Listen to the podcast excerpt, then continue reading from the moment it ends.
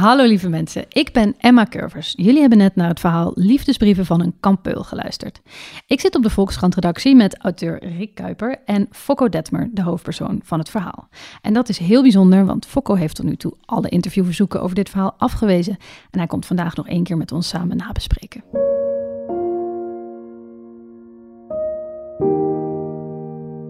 Goed, nou Rick, Fokko, welkom. Ja. Eh, ja, Dank je. Ik val maar met het door in huis. Ehm, u heeft heel lange tijd gezwegen over uw vader, Willem van der Neut. Ja. Ehm, wat is er gebeurd sinds dit verhaal van Rick nu eh, is gepubliceerd? Nou, ik heb natuurlijk wel reacties gehad. Ja, Alleen maar positieve reacties. ja, Geen enkele slechte. Maar uit het hele land. ja. Want onder andere eh, de naam Fokko, waar komt nou die naam vandaan? Nou, die komt, dat is een Groningse naam. En die komt uit Groningen, uit de Muntenzuil.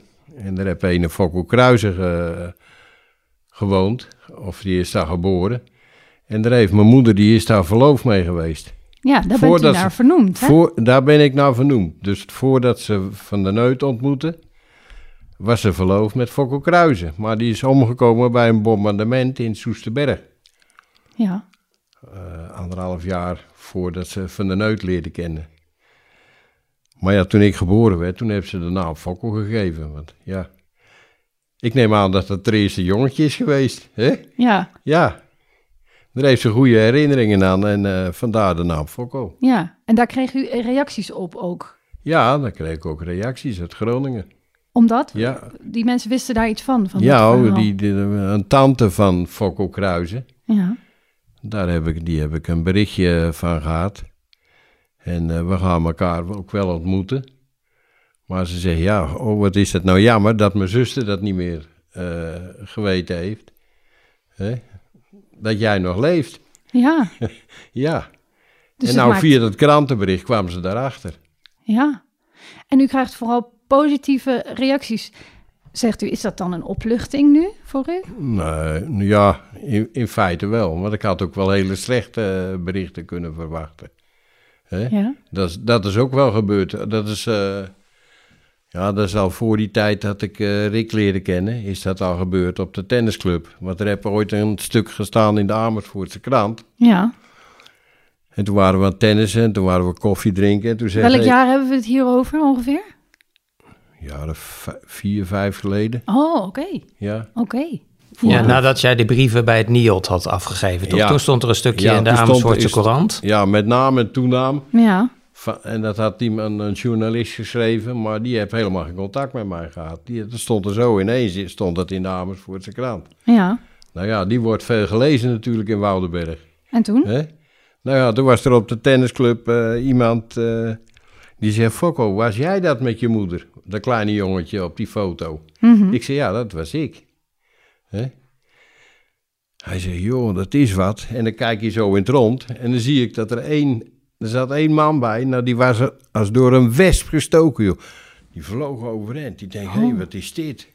Ja, dan weet je niet waarom. Ik heb het hem ook niet gevraagd. Maar die is nooit meer op, die, op de dinsdagmorgen op tennissen geweest. Echt waar? Ja, dat is echt waar. Dus ook nu speelt het nog.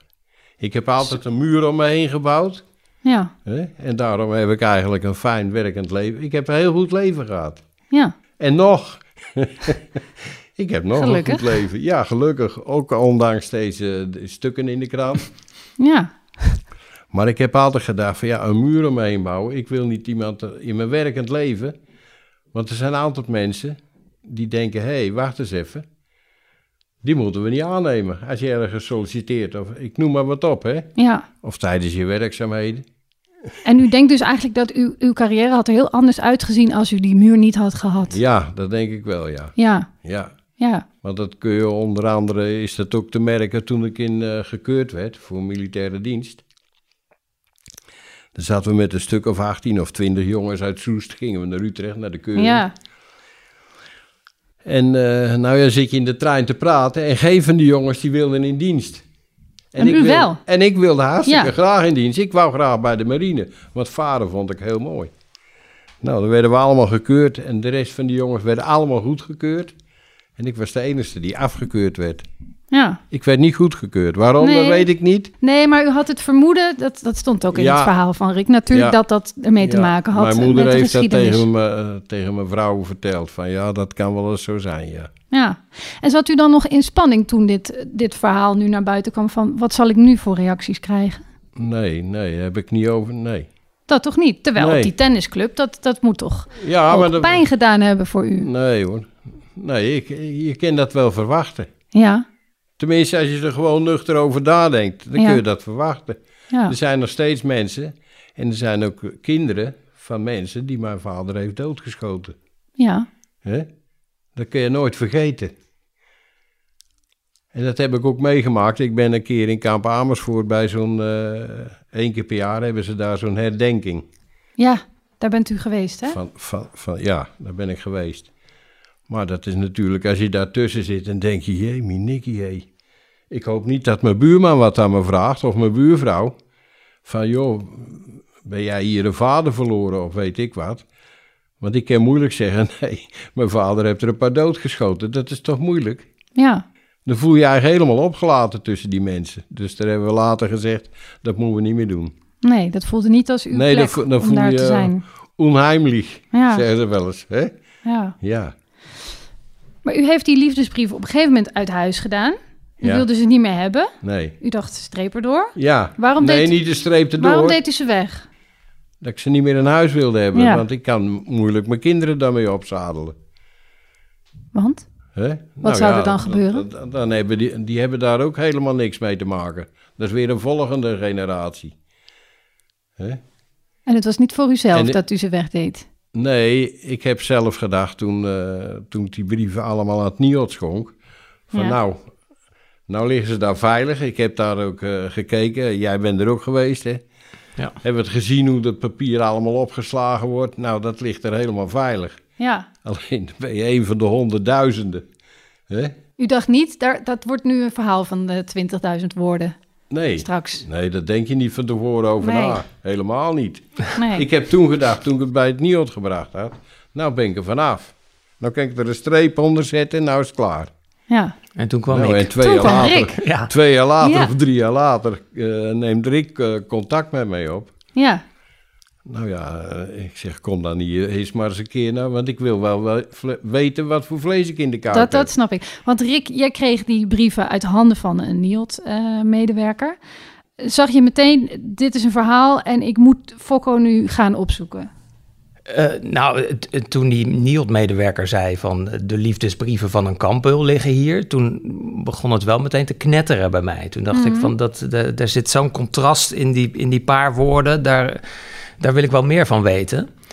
En eigenlijk voordat ik die, volgens mij voordat ik ook maar een brief gelezen had, heb ik bij het NIOD gevraagd van ja, kan ik in contact komen met eh, degene die die brieven geschonken heeft. Ja. En eh, nou ja, ze wilden me wel in contact brengen met Fokko. En eh, ik heb toen gezegd van ja, kunnen we misschien een keer vrijblijvend eh, praten of, eh, of, of ik hier nog iets mee kan doen. En dan leg je je nog niet vast verder, maar eh, ik vind het een interessant verhaal. Laten we, laten we eens een kop koffie drinken. En nou, toen kreeg ik, ik denk binnen een week of zo, een mailtje van Fokko terug dat hij me wel een keer wilde ontvangen. En toen pas hoorde ik eigenlijk, toen ik daar eh, aan de koffie zat in Woudenberg, dat Fokko's verhaal ook nog heel mooi was. Dat het dus niet, dat het niet alleen dat verhaal van Willem van der Neut was wat interessant was, Ja. maar dat, dat die, die volgende generatie, dat, dat, dat daar ook nog een heel verhaal zat eh, met heel veel ongemak en, eh, en leed van hoe je dat nou moet verwerken. En dan bedoel je Dus- het gedeelte met de, het contact tussen Fokko en zijn vader, dat eigenlijk Ja. niet meer hersteld werd Ja. na de oorlog. Ja, ja. Ja. En, eh, en hoe Fokko altijd geprobeerd heeft om, het, eh, om die geschiedenis maar zo ver mogelijk bij zich vandaan te houden. En die muur te bouwen. En nou ja, zo, zo groeide het onderwerp eigenlijk steeds meer in mijn hoofd. Dat ik dacht van, er er zijn zo, zitten zoveel interessante aspecten aan. ja. Ik moet daar wat mee. En dan ook nog een spectaculaire ontsnapping. Ja, ja, Ook ja. dat nog? Dus het was, het, het- Ja. het, het was een heel rijk verhaal, maar daarmee ook eh, nou ja, bijna te groot voor een, voor een stuk in de krant. Ja, want wat, wat, wat roep je dan hier bij de krant? Eh, ik, ik moet even een paar maanden weg, jongen. Nee, ik, ik, ik wist het eigenlijk niet. Ik, zat in het, ik, ik wist dat ik, er, dat ik er iets mee wilde. Maar ik wist ook dat het niet in, in, in, ja, in vier, vijf pagina's van de krant zou passen. Dus, ehm, en ik ben er toch een beetje mee aan de slag gegaan tegen beter weten in. Met het idee van ik kom wel met, ik, ik, verzin er wel wat op. En uiteindelijk, nou ja, ik wist het ook niet. Ehm, en toen heb ik het een tijdje ook helemaal uh, een beetje laten liggen. Met het idee van dan komt het later wel. En vervolgens kwam eigenlijk de verlossing via een e-mail van de hoofdredactie. Dat ze op zoek waren naar een, uh, een verhaal om een ultra long read van te maken. Dus ah, dacht jij. Een enorm dat lang verhaal. Toen dacht ik, nou, daar heb ik nog wel een onderwerp voor liggen. Dus mm. toen heb ik dat ingestuurd en uh, mocht ik ermee aan de slag. En ja, het idee was om uh, van de hoofdredactie om eens te kijken of we iets konden doen met uh, de successen die je bijvoorbeeld bij Netflix ziet van waar gebeurde verhalen. Hmm. Uh, Making a Murderer, Tiger King, Wild Wild Country, documentaire-achtige verhalen waarvan mensen bereid zijn er heel veel tijd in te steken en heel veel afleveringen te kijken. Dus we dachten, kunnen we daar een soort krantenvariant voor bedenken. Iets om te bingen. Ja, een beetje. iets om te bingen, ja. En um, nou ja, met dat, met dat in mijn achterhoofd ben ik dus met dit verhaal aan de slag gegaan. En uh, dit is het resultaat is geworden. Ja. En, en, en toen kwam je voor het eerst bij, bij Focco uh, op de thee. Um, heeft u toen nog getwijfeld om in zee te gaan uh, met Rick? Nee hoor. Nee? Nee. Na die eerste kennismaking, dat klikte meteen. U dacht, het is wel in goede handen? Het, het was vertrouwd. Want ik heb onder andere ook niet alleen van mijn vader brieven gehad, 270 of 275 brieven, maar ik had er ook nog 15 van Jozef Coutella. Ja. Dat is echt... Uh, een andere Een andere schoft uit Amersfoort, ja. ja. Ja, die was nog erger. maar die had ik ook, en dan ben ik ooit op het spoor gekomen van een mevrouw in Bergen, maar dat was in het oud-Duits geschreven. En die moest ik laten vertalen. En toen kreeg ik een adres op in Bergen van een mevrouw. Van, uh, van een mevrouw kreeg ik het adres op. Van kamp, die werkte bij Kamp, of die was vrijwilliger bij Kamp Amersfoort. En die zegt, joh, dan moet je naar Bergen, naar uh, die en die mevrouw. En die kan dat voor je vertalen. Dus ik ben in de auto gestapt. Ik heb er wel eens e-, eerst opgebeld of een mailtje gestuurd. en toen ben ik bij die mevrouw terechtgekomen in Bergen. Nou, en dat klikte ook meteen. Dat was meteen vertrouwd. Dat heb je soms in sommige mensen. Ja. He? Maar u heeft het toch heel lang afgehouden. En, en nu was u er ineens mee bezig. Vond u dat dan niet ook een beetje eng? Nee, dat vond ik niet eng. Want dat heb ik, heb ik altijd in mijn achterhoofd gehouden. Van, eh, zolang ik een werkend leven heb, ja.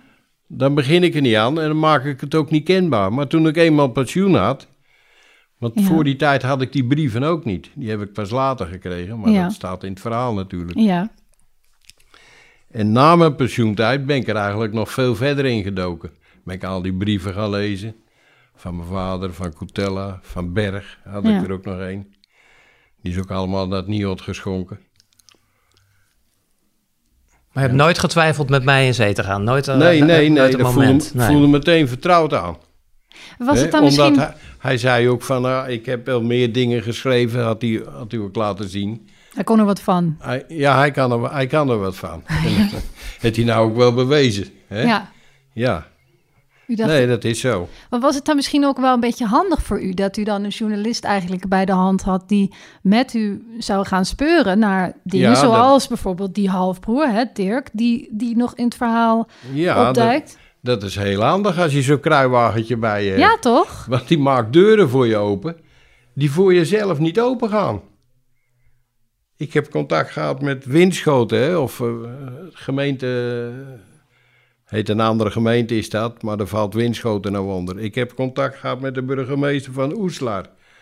Maar dan krijg je, die komt daar niet binnen, omdat ik kan niet bewijzen dat ik Fokko een zoon van, van de Neut ben. Ah. Dat kan ik niet bewijzen.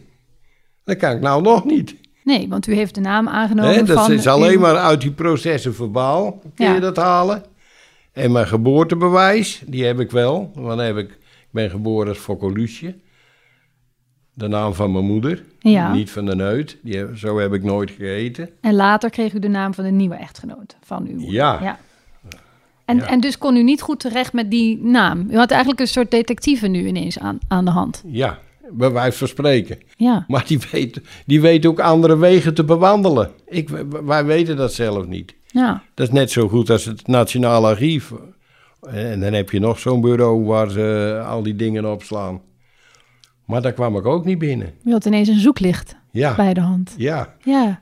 En toch, uw, uw vragen verschilden wel een beetje van, die, van de vragen die Rick in het verhaal zelf eh, stelt. Hè? Jullie hebben eigenlijk andere lijnen. Zou je eens kunnen uitleggen, Rick, eh, hoe dat verschilt? Nou, ik denk dat Fokko was vooral eh, op zoek naar zijn eigen geschiedenis. Ehm, en wie zijn vader nou eigenlijk was. En bij mij speelden daar ook weer allerlei vragen van... ja, hoe word, je nou, hoe, word je nou van een gewone meubelmaker een kampbeul? En hoe, menselijk, eh, hoe menselijk is zo iemand? En ehm, hoe moet je nou zo'n kampbeul eh, beoordelen? Wat mag, je, wat, mag je met hem meeleven of mag dat niet? En dus... ehm, nou ja, dat waren, de, dat waren de wat meer filosofische vragen die ik ook wel wilde beantwoorden. En dat vulde elkaar denk ik heel mooi aan, omdat je daardoor een, een, een heel persoonlijk verhaal kreeg, maar wel met nog een paar lagen daaronder. Ja. Ja, want je bent in het verhaal eigenlijk wel de hele tijd bezig om te kijken van... kan ik hem nou in zo'n laadje passen, in, een- in een goede, tot de goede mensen rekenen of de slechte mensen? Ehm, waarom is die vraag zo belangrijk? Nou, ik merk bij mezelf dat je, ehm, dat je als je nadenkt over, je, over hoe je zelf zou reageren in zo'n oorlogssituatie, dat je heel erg geneigd bent om jezelf maar meteen in het goede laadje te stoppen. Mhm. Om er maar vanuit te gaan dat je waarschijnlijk wel bij de goede zal horen. Maar zo vanzelfsprekend is dat niet. En ik vind het dan wel interessant om dat te onderzoeken, van hoe dat, dat schijnbaar normale mensen eh, toch verschrikkelijke dingen kunnen doen in de oorlog. En waarom dat dan zo is. En, nou ja, daar heb ik ook niet echt antwoord op gevonden. Maar ik vind het wel, het is, het is wel relevant om daarbij stil te blijven staan. Dat, eh, dat je onder andere omstandigheden misschien een heel ander mens bent dan je denkt te zijn. Ja, en die conclusie trok je ook over jezelf dan eigenlijk? Ik durf, ik durf eigenlijk geen conclusie over mezelf te trekken.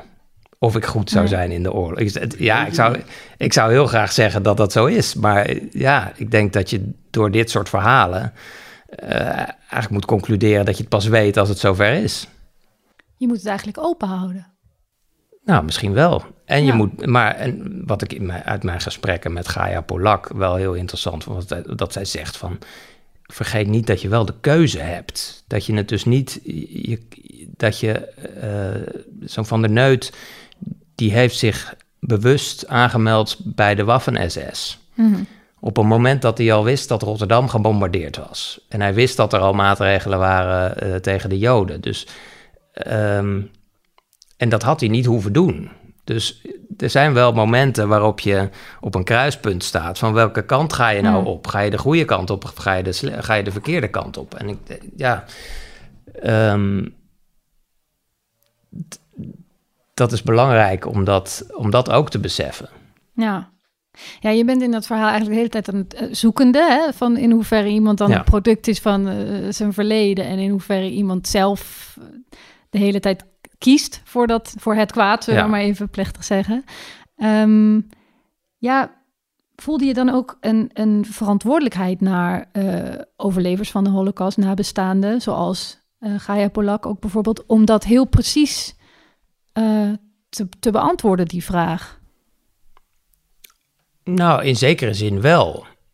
Ehm, ik worstelde er gewoon heel erg. Het, het begon, mijn- worsteling begon vooral bij, tijdens het lezen van die, van die brieven. Hmm. Dan lees je 270 brieven, waarin eh, die, die vooral gaan over een eenzame man die in een, in een gevangenis zit en zijn opge- opgroeiende zoontje mist. En Ja. schrijft hoe graag hij eh, het, het gezin, gezinsleven zou meemaken. En op een gegeven moment. Heel veel kusjes geeft, heel Ja, lief. Op een gegeven moment denk je dan van, ach die arme man, die zit daar, die zit daar in, die, in die, in die cel. En eh, nou ja, eh, je gaat met hem meevoelen. En dat Ja. is heel ongemakkelijk, want je weet, je weet dat hij zoveel mensen geëxecuteerd heeft, dat hij, dat hij mensen, dat hij, dat hij gevangenen in hun kruis getrapt heeft en, eh, en afgeranseld heeft met knuppels en nou ja, de meest verschrikkelijke martelingen heeft uitgevoerd.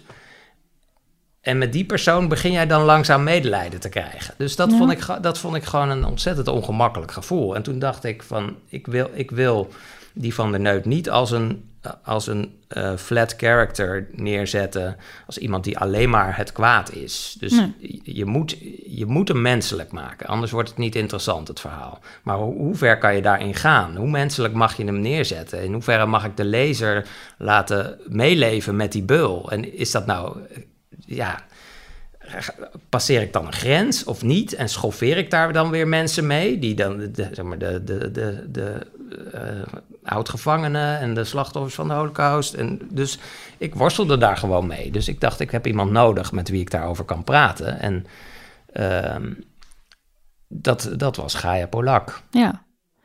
En dat, dat mag eigenlijk, hè, dat je naar ze kijkt als mensen. En dat is zelfs heel nuttig. Nuttig, denk ik, voor de vragen die je hebt. Dat denk ik ook wel, ja. Ja. Want als je, ehm, als je het gewoon als een eendimensionaal eh, karakter ziet, zo'n beul, dan is het heel makkelijk om te denken: ik, ik ben niet zo.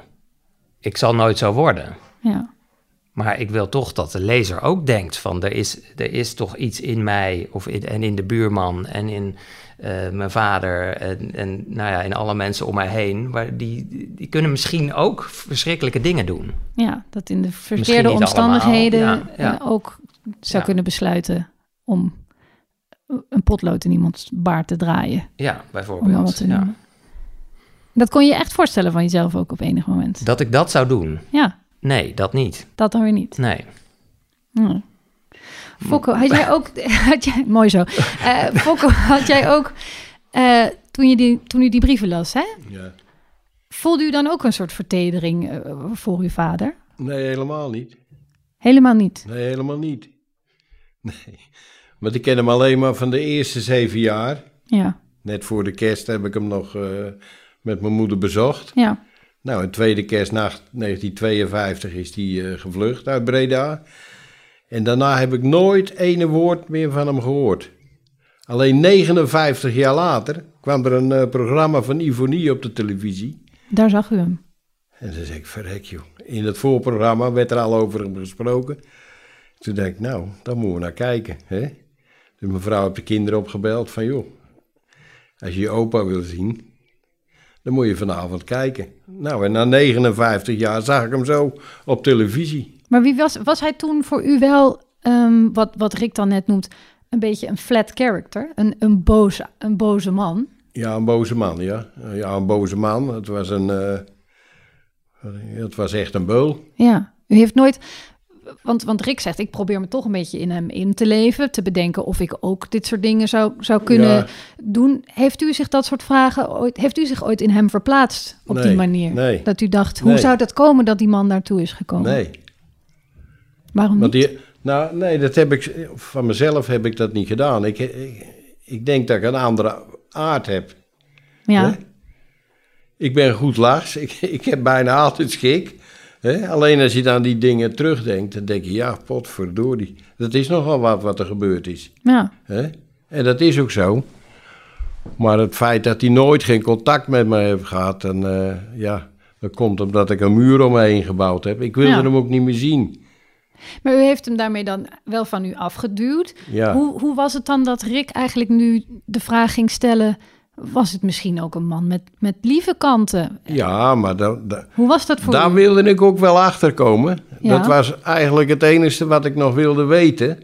Hoe heeft hij geleefd, die 30 jaar, nadat hij ontvlucht is? Ja, Nou, daar zijn we achter gekomen middels eh, Rick, die is op het spoor gekomen van Dirk, ja. van zijn zoon. Wat niet een echte zoon was, nee, maar, dat bleek hè? een stiefzoon. maar die, heeft, die heeft verteld van, nou ja, ik heb er, ik, kon- een betere vader kon ik niet treffen. Nee, Nou, alleen dat gezegd hebbende, was ik al tevreden. waarom was u daarmee Hè? tevreden? Nou, dan denk ik, hij heeft toch een andere kant gehad. Ja. Hij heeft zich wel altijd achtervolgd gevo- ge- eh, gevoeld. Hè? Dat is ook wel uit die gesprekken gebleken. Maar dat, dat, dat gevoel heb ik ook. Heb ik ook gehad. Alleen nou Welk niet meer. Ik, hè? Welk gevoel heeft u? Nou ja, dat ze me daarop aankeken. Van joh, je bent de zoon van. Ja. Hè? En nu is dat, dat heb ik zo. altijd afgehouden. En nou is het bekend. Ik ben, nu ben, ik ben er eigenlijk wel klaar mee nu. Voelt u dan ook een soort bevrijding daardoor? Ja. Een opluchting? Ja, een opluchting. En, en ik ben... Mijn vrouw zegt ook, je bent veel rustiger geworden. Ja? Ja, Sinds wanneer? hè? nou sinds een stuk in de krant gestaan Ja? heb. Ja. Ja. Dus dat is Wat, toch wel wat is er dan veranderd? Voor u? Ja, wat is er nou veranderd? Niet zoveel, want het, het feit dat ik hier nou zit... blijkt dat, het toch nog, dat ik er toch nog mee geconfronteerd word. Ja, Hè? Dat, zo, het is eigenlijk heel simpel. maar het is nu out in the open, we maar zeggen. Ja, ik, ik kan er ook eh, open over praten. Maar omdat we dat, we zijn daar geweest en dat heeft me een hele, dat heeft me voldoening geschonken.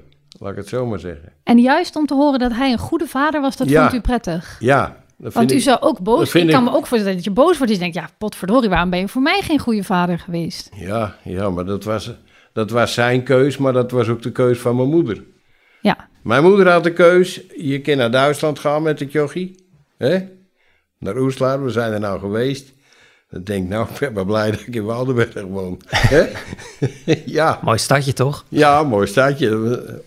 Maar daar had alles anders geworden natuurlijk. Hè? Alles, alles had anders gegaan. Ja. En net na de oorlog, hij had natuurlijk ook nog wel de kans dat hij ooit nog een keer gepakt werd.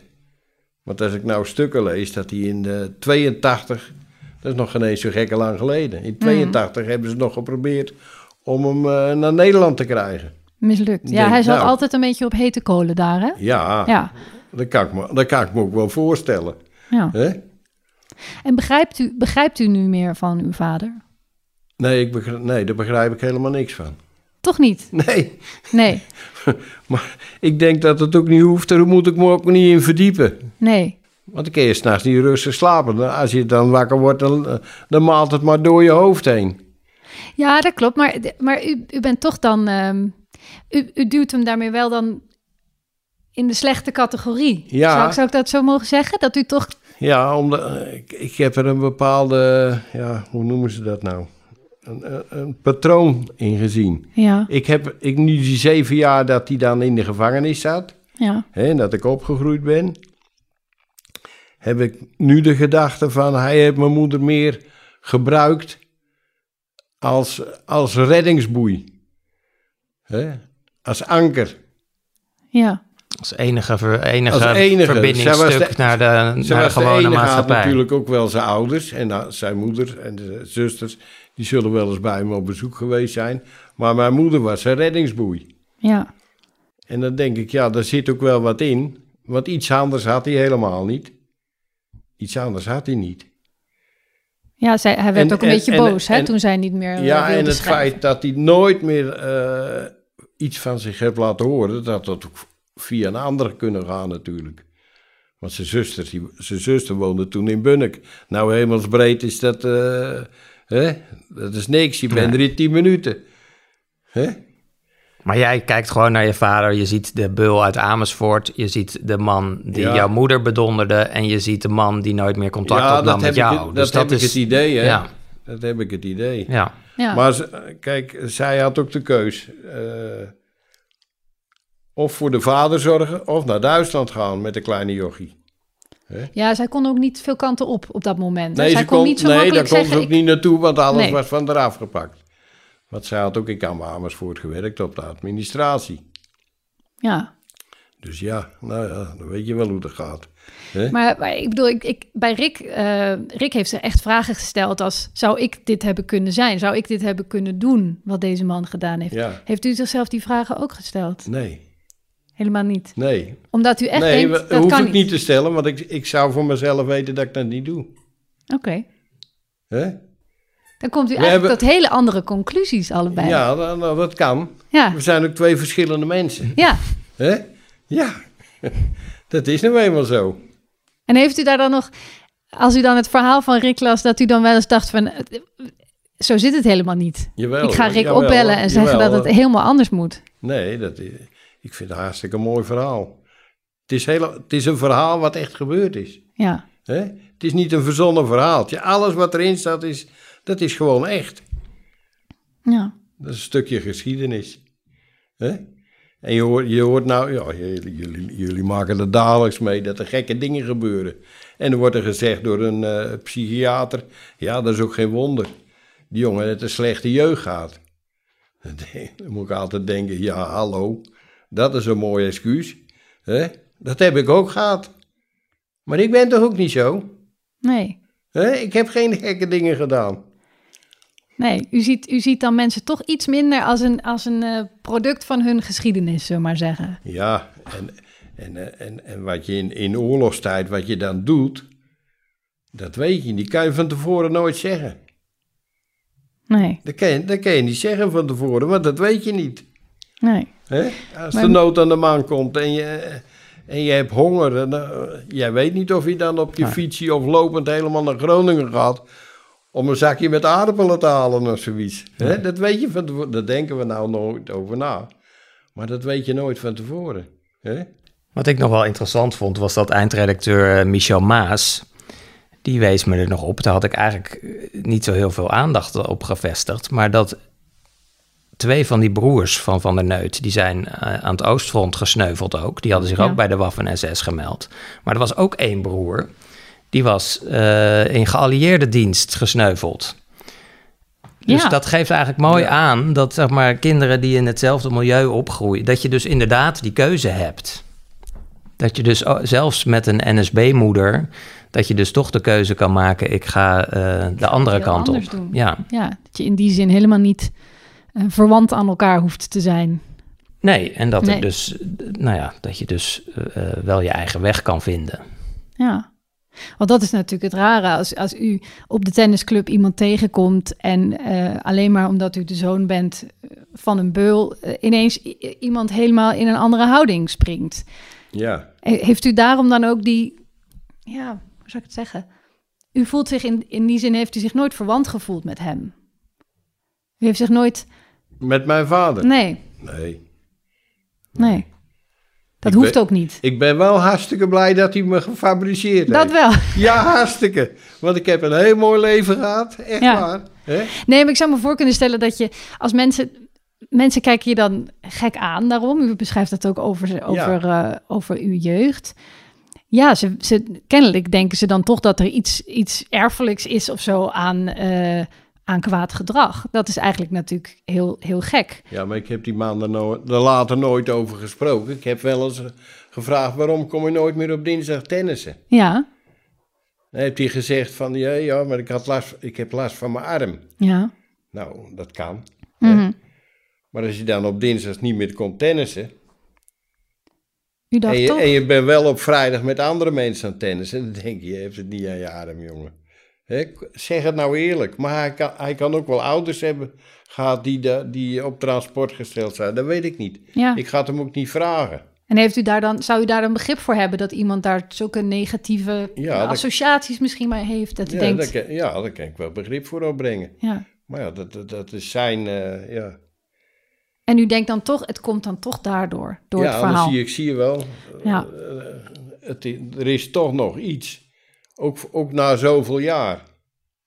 En nou heb ik een stuk in de krant gestaan. Nou, een heleboel mensen, daar kom ik nou achter. Die hebben het wel gelezen, maar die durven mij er niet over te benaderen. Die durven niet te zeggen van, joh, Hoe weet u dat? god, wat een verhaal. Nou, een paar mensen hebben dat al gezegd tegen mijn vrouw. Ja. Die zeggen, goh, zeg Mariette, hebben jullie dat en dat niet gehoord in het dorp of gelezen? Ja, dat, dat hebben we wel gehoord en gelezen ook. Maar ja, wat moeten we jou daarover vragen, zei ze. Nou, wilt u er nog over Dat praten met mensen? Nee, Staat hoeft- u daar? Nee, dat hoeft Of zegt u van nou, het verhaal is nu ook wel, eh Ja, het is, het is nu mooi geweest. verteld. Ja, het is mooi geweest, het is verteld. Hè? Ja. En dat vond u toch belangrijk? ja, ik vond het wel belangrijk. Ook voor mezelf. Ook voor mezelf. Dan, ben ik, dan kan ik er een streep onder zetten. Ja. Dat heeft het u wel gebracht. Ja, dat heeft me wel gebracht. Ja. Maar dat je altijd achtervolgt, van, nou ja, dat, dat bewijst wel dat we nou hier weer zitten. Dan zitten we er nog weer over te praten. Ja. Hè? Dan ben je 75 jaar verder. Maar je hebt wel de muur al afgebroken inmiddels. Ja, ja, de, ja. Dat is de Berlijnse muur ook, hè. Alles wordt weer afgebroken. Toch? ja, nou ja, u zit er toch gemakkelijk bij, moet ik zeggen. Het, het is niet... Het, ik, Ja, ik, ik, ik kan me er ook niet Voelt voor... het? Ik kan me er toch niet voor schamen. nee, precies. Ik kan er echt helemaal niks aan doen. Nee? En het is het verhaal van, eh, van mevrouw Polak, geloof ik, hè. ja. Dat die zegt van ja, die, die Joodse, Joodse kinderen, die zijn overgebleven, maar hun vader en moeder, die zijn er niet meer. Die zijn weggebracht. En die hebben dat met zich meegedragen, terwijl, eh, ja, ze zijn als Joods kind geboren. Daar kunnen die kinderen toch niks aan doen. En zo bekijk ik het van mezelf ook maar. Dat u ook maar gewoon geboren Ik ben gewoon geboren.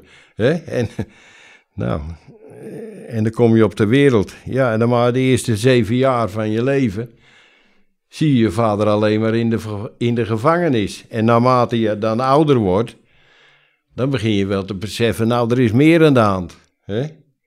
Het enige waar ik mee geplaagd ben... dat is eigenlijk op de kleuterschool... toen ik voor het eerst naar de kleuterschool ging. Ja, Die kinderen, die ouders uit elkaar sprongen van... nou, er komt iemand aan die, die is melaat, zo weet ik wel. Ja, ja. zo, En- dat zie ik nog voor me, Want hoor. u zegt, u heeft toch een soort verlichting gevoeld. Is er dan nu toch een, een bepaalde schaamte van u afgevallen? Was die er? Ja, of, ik weet niet of je dat schaamte moet noemen, maar ik heb het eigenlijk, ja... Ik heb er eigenlijk nooit eh, schaamte in gehad. Ik ben alleen maar bang geworden dat het tegen me gebruikt werd. Ja, dus dat legt u meer bij de anderen. Als zij dat doen, dan Ja. is dat... Ja. Ja, en, en als dat zo gebeurd was, dan is dat ook zo. Dat kan ik dan ook niet veranderen. Maar het is niet gebeurd. Nu niet, Nee, gelukkig. ik heb geleefd zoals ik geleefd heb, omdat ik die muur omheen gebouwd heb. En als ik dat niet gedaan had, had het misschien helemaal anders gegaan. Ja. Dat weet ik niet. Rick, wat, wat heeft jou het meest verrast aan, aan dit project? Ehm, nou, het meest bijzondere vond ik in ieder geval die ontmoeting die we met Dirk hadden. Omdat we ook geen idee hadden wie we zouden aantreffen. In op welke manier hij verwant zou zijn aan, eh, aan Van der Neut. En omdat ik er toch ook met het idee heen ging dat we toch een verhaal zouden gaan horen over een, ehm, nou ja, een, een leven wat wat meer in het verlengde zou liggen van wat hij in Amersfoort gedaan had. Dat je toch verwacht een verhaal te horen over een, over een man die, eh, nou ja, Getroubleerd ja, ja, is. ja. Dus als je dan hoort dat, het, dat hij een hele goede vader geweest is, je kan je nog afvragen in hoeverre Dirk dat beeld oppoetst hoor. Dat hij eh, graag wil dat wij denken dat, eh, dat Van der Neut een goede vader was. Dat weet, Ja, ik, want al- je- dat weet ik niet. Maar Beschrijft ook dat kinderen van SS'ers dat wel eens doen. Ja. Hè? Iets eh, Ja. Ja. mooier ja, maken. goed praten. ja, Ja. ja. Maar nou ja, dat vond ik toch wel ver- verrassend om te horen. Dat, dat, en ik begon me toen ook af te vragen wat ik nou, wat ik nou eigenlijk hoopte over die, over die, eh, die 30 jaar waarvan niks bekend was van het dat die tweede helft van het leven van Van der Neut. Want hij had dat leven eigenlijk nooit mogen hebben, want hij was ontsnapt uit die gevangenis. Hij had, hij had nog eh, levenslang vast moeten zitten. Dus het is een soort leven wat hij niet verdiend had. Hoop je dan dat hij eh, een waardeloos leven heeft, want hij had het toch niet verdiend? Of hoop je dan dat iemand met beide handen eh, Kans. die kans grijpt die hij nooit had moeten hebben en toch nog pro- probeert om een goed mens te zijn? Had je in je hoofd dan eigenlijk al ingevuld dat hij straf had gekregen voor zijn daden eigenlijk? Een waardeloos leven had gehad Nou, dat, eh, of verwacht?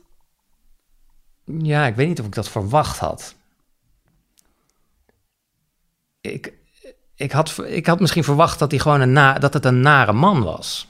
Hm. Dat, we daar zouden, dat we zouden ontdekken dat hij ook die, die, die tweede helft van zijn leven een nare man was. Omdat hij beul in Amersfoort geweest was. En dat, ja, we kregen een heel ander beeld van hem natuurlijk. Door Dirk voorgeschoteld. Ja. En al die dingen En moet je dan dat- verenigen. Ja, ja. dus het, het, het, het, het botst gewoon. Die beelden die botsen en toch past dat bij elkaar. En dat is, dat is natuurlijk ook wat er, wat er uit het verhaal moet blijken, denk Hmm. ik. Dat je niet... ehm, dat je eigenlijk niet goed kan voorspellen hoe, eh, hoe iemand die een goed mens lijkt zal reageren in moeil- moeilijke omstandigheden of in oorlogsomstandigheden. En dat je dus andersom dus ook niet weet hoe iemand die verschrikkelijke daden heeft gepleegd in de oorlog, hoe die eh, na de oorlog weer eh, zich in de samenleving staande houdt. Ja. Misschien En dat het lieve dus alle kanten op. Ja, Ja. ja, ja. He- Heeft het jouw blik op de oorlog ook veranderd? Ehm, nou, ik heb er wel heel veel van geleerd. Ik besef, ik, ja, ik besefte wel dat ik, eh, dat ik eigenlijk nog best weinig van de oorlog wist. Dat je op school eh flarden meekrijgt, maar eh, dat dat ook weer niet veel verder gaat dan de, dan de grote lijnen. En dat het dus wel goed is om dit soort verhalen te blijven vertellen. Ja. Ze liggen overal begraven. In een archief. Ja, ja. Kan zomaar. Ja, Ja. en ze zijn ook nog actueel. Ik bedoel, eh, er zijn ook nu nog meubelmakers, IT'ers, tuinmannen, loodgieters... die eh, door veranderende omstandigheden opeens in een oorlog terechtkomen... en eh, eh, hoofden afsnijden eh, of eh, eh, oppositieleiders vergiftigen... of, nou ja, verzin het zelf maar. Er gebeuren nog de verschrikkelijkste dingen door mensen die misschien eh, een paar jaar terug nog heel normale mensen leken. En dachten dat ze lieve, Ja, lieve mannen waren. Ja. Of vrouwen, ja. natuurlijk. Ja. Fokko, zult u de liefdesbrieven ooit nog lezen, denkt u? Nee, ik denk het niet meer. U bent er helemaal klaar mee? Ja, ik heb ze een keer gelezen. En eh, ja. Dat is een heel werk hoor, 270 van die brieven te lezen. Zeker. Na vijf brieven, dan denk ik, nou, of zes brieven. Dat heb ik dan al in het vorige woning gedaan, dat op zolder. Een bu- bureautje. Maar na zeven of acht brieven, dan ben je het wel zat. Dan denk je, nou, weer even weg hoor. Morgen verder, of overmorgen verder. Hè? Ik had toch tijd zat, want ik had pensioen inmiddels. Hè? nee, ik hoef ze niet meer te lezen. Het verhaal is verteld. Hè? Het verhaal is verteld. Het verhaal is verteld en de brieven heb ik gelezen. En ze liggen, ja, ze liggen in het archief bij het NIOD. Hè? Dankjewel, Fokko Ja. en Rick. Graag gedaan. Ja, graag gedaan.